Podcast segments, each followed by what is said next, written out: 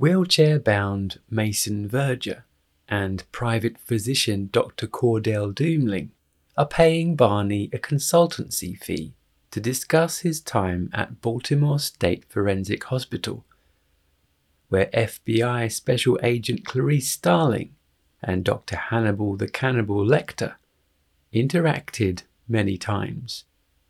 For Lecter's mask, Verger tells Cordell to cut a check for $250,000. Raiding a meth lab, Starling says she knows boss Evelda Drumgo, having arrested her twice on RICO warrants. DEA and ATF are there for the drugs and weapons. Bolton's there because the mayor must appear tough on drugs especially following the mayor's own cocaine conviction. Drumgo's HIV positive, and she'll spit and bite. You don't want to push her head down into a patrol car because there'll likely be a needle in her hair. Drumgo's carrying a baby, and Starling calls it too crowded. All units should stand down. Only Bolton refuses. A gangster sees Bolton's gun and shots are fired. Starling tells Drumgo, in zebra print stilettos, to show her hands. Drumgo fires. Starling's hit but kills Drumgo. Starling hoses blood off Drumgo's baby. Lecter's rich fourth and only living victim, Verger, has information on Lecter just for Starling. Verger met Lecter as his patient. Then Lecter visited Verger's home. Lecter offered child molester Verger a popper, encouraging Verger to carve off his own face. Starling finds a hospital videotape and recognizes Barney. Tennessee police weren't civil to Lecter, so were killed within days. Barney survived for six years because he always remained civil. Starling learns a Lecter signed copy of The Joy of Cooking sold for $16,000. The seller's affidavit of ownership was signed Karen Phlox. Karen Phlox filled out Barney's employment application, but signed it Barney, like Barney's tax returns. Starling wants everything Barney has, including recordings of the conversations. The Capponi correspondence dates back to the 13th century. Sogliato says Dr. Fell, in striped fedora hat, might hold a note from Dante Alighieri himself without recognizing its importance. Fell's language is admirable, but Sogliato suggests he lecture on Dante to the studiolo. Starling receives a letter addressed to Clarice Lecter's followed her public shaming. He suggests the worst thing about the humiliation is how Clarice's failure reflects on her parents. Lecter's been hoisted to the more prestigious 10 most wanted list and must return to public life. He's on the other side from Clarice, but he's sure that they'll have a lot of fun. Starling must know where the letter was written. The paper is expensive linen fibre, but could be found in a thousand stationery stores globally. The same with the ink and wax. One perfume expert recognizes hand cream, raw ambergris base, Tennessee lavender, traces of fleece, Ambergris is a controlled substance derived from the whale. It's not illegal in Japan, Paris, Rome, Amsterdam, or London. Chief Inspector Rinaldo Pazzi notices Lecter in a perfume shop in Via della Scala and learns of a $3 million reward for information leading to Lecter's capture. Pazzi should contact an attorney in Geneva. There's a $100,000 advance once a fingerprint has been positively identified.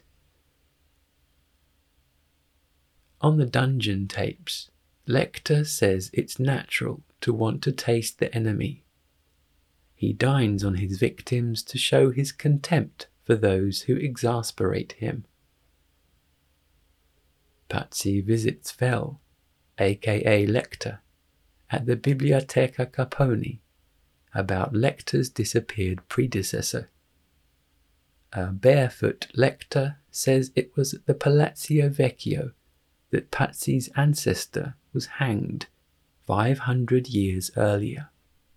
Francesco de Pazzi was thrown naked with a noose around his neck from a window, writhing and kicking alongside the Archbishop against the cold stone wall. Pazzi buys a bracelet. He tells pickpocket Gnocco that Lecter will catch him by the wrist. Pazzi needs a clean print. Gnocco accosts Lecter, who calmly stabs Gnocco to death. Pazzi takes the fingerprinted bracelet.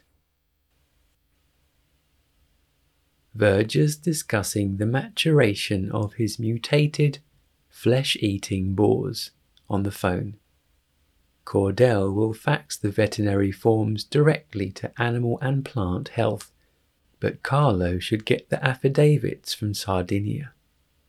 Carlo says the boys are 270 kilograms and respond aggressively to the sound of screaming. Verger calls it super. After an expensive outdoor opera, Pazzi introduces wife Allegra to Dr. Fell. Lecter kisses her hand on meeting and on leaving, disarmingly insisting Allegra keep Dante's priceless first sonnet from La Vita Nuova. Starling notices Lecter sourcing perfume. She'd like to thank Pazzi for the security tape she asks if Pazzi's heard of Hannibal Lecter. Pazzi hasn't. Starling says he's killed at least 14 people. Someone in Italy's been accessing the FBI's private VICAP files about Lecter from Pazzi's home computer. Starling urges Pazzi not to risk pursuing the reward. Pazzi hangs up. Lecter shows Pazzi a slide of the hanging Francesco de Pazzi. Soon, Pazzi's gagged and restrained. Lecter asks a series of important logistical questions, peppered with threats of cannibalizing Pazzi's wife. Lecter says okie dokie and answers Pazzi's phone. It's Clarice, he asks if she liked the skin cream he created for her, but is otherwise busy. He slits open Pazzi's stomach and tips him off the balcony. Lecter slashes Matteo's throat and escapes. Verger says Lecter likes degradation and suffering. To draw Lecter, Starling must be distressed. Verger smacks his lips, summoning Cordell with wine and a straw. Starling's found apparently withholding a hellish artifact. Krendler reads, Did Clarice ever think why the Philistines don't understand her? It's because she's the answer to Samson's riddle. She's the honey in the lion. Starling tells director Noonan she thinks Verger's trying to capture Lecter for personal revenge. Krendler's in collusion with him and wants the FBI's efforts against Lecter to work for Verger. Starling must surrender her badge and gun. She falls asleep listening to dungeon tapes. On the phone, Lecter reminds Clarice that if she gets caught with a concealed, unlicensed firearm in DC, the penalty is very stiff. Lecter directs Clarice to Union Station, communicating via earpiece. Lecter's left hibernation, and now he's home and he's very happy and very healthy. Lecter says Clarice serves the idea of order, believes in the oath she took, and feels it's her duty to protect the sheep. The Bureau does not. Clarice offers to protect Lecter. He asks if she really thinks she can simultaneously arrest Lecter and Verger's men. He swishes her hair from a merry-go-round, leaving black Gucci stilettos for her in a photo booth. Starling reports to Noonan that two men were in a van, a third driving, another man down. Lecter's in the back. Starling took the license plate. After police conduct a fruitless search at Verger's house, Verger tells Carlo to bring Lecter home. Lecter's restrained. Verger calls out Hylochoerus meinertzhageni, wearing a purple silk robe. The meal will begin with an hors d'oeuvre tartare, Lecter's feet. The rest of Lecter won't be served until seven hours later. Carlo plays screaming, and the bloodthirsty boars all trot toward the pen. Starling arrives and announces herself, soon shooting Carlo in the chest, and Piero soon after. Lecter says there's someone in the loft. Clarice shoots this man, but is herself hit. Lecter collects Clarice's gun and rescues her from the boars. Piero's torn apart. Verger arrives and commands Cordell to shoot Lecter. Cordell will not. Lecter suggests Cordell push Verger in then blame it on Lecter. Verger's eaten alive. Lecter chloroforms Krendler at his own lake house. Her groggy Clarice wakes up dressed in elegant evening wear and black stilettos. On the phone, Clarice is told the authorities will arrive in ten minutes. Dressed formally in dark suit and burgundy tie, Lecter tells Clarice to surrender the snow globe, intended as a weapon. Lecter compliments her dress. Krendler says grace, incorporating an insult to Clarice.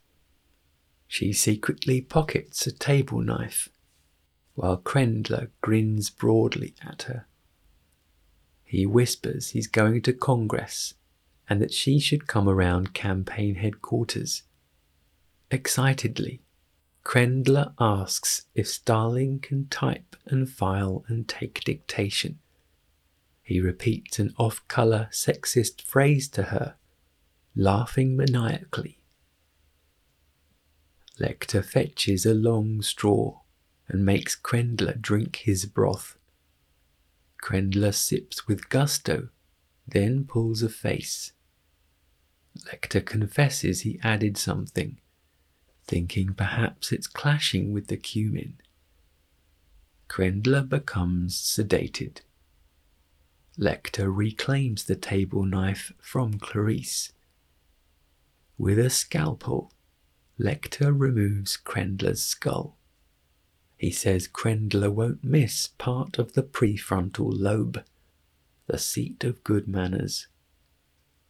Lecter sautés the brain fragment.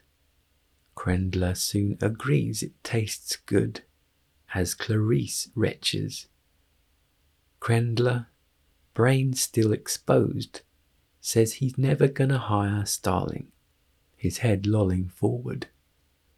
Lecter wheels him backwards into the kitchen, and Clarice grabs a candlestick. Lecter overpowers Clarice and traps her ponytail in the fridge, breaking off the handle. Lecter kisses her on the lips and discovers they're handcuffed together. Soon he's wielding a cleaver, asking above or below the wrist. On a flight, Lecter's arms in a sling. He opens a Dean and DeLuca box and sips a 1996 Chateau Phélan Ségur. A boy's curious. Lecter shows him beluga caviar and figs. Lecter presents Krendler's brain without directly identifying it the boy politely requests some. He couldn't eat what they gave him. Lecter says his mum used to say, It's important always to try new things. Lecter says, Open up. Starring Anthony Hopkins, Julianne Moore, Gary Oldman, rated 18, directed by Ridley Scott, released in the UK 2001, runtime 2 hours 11 minutes.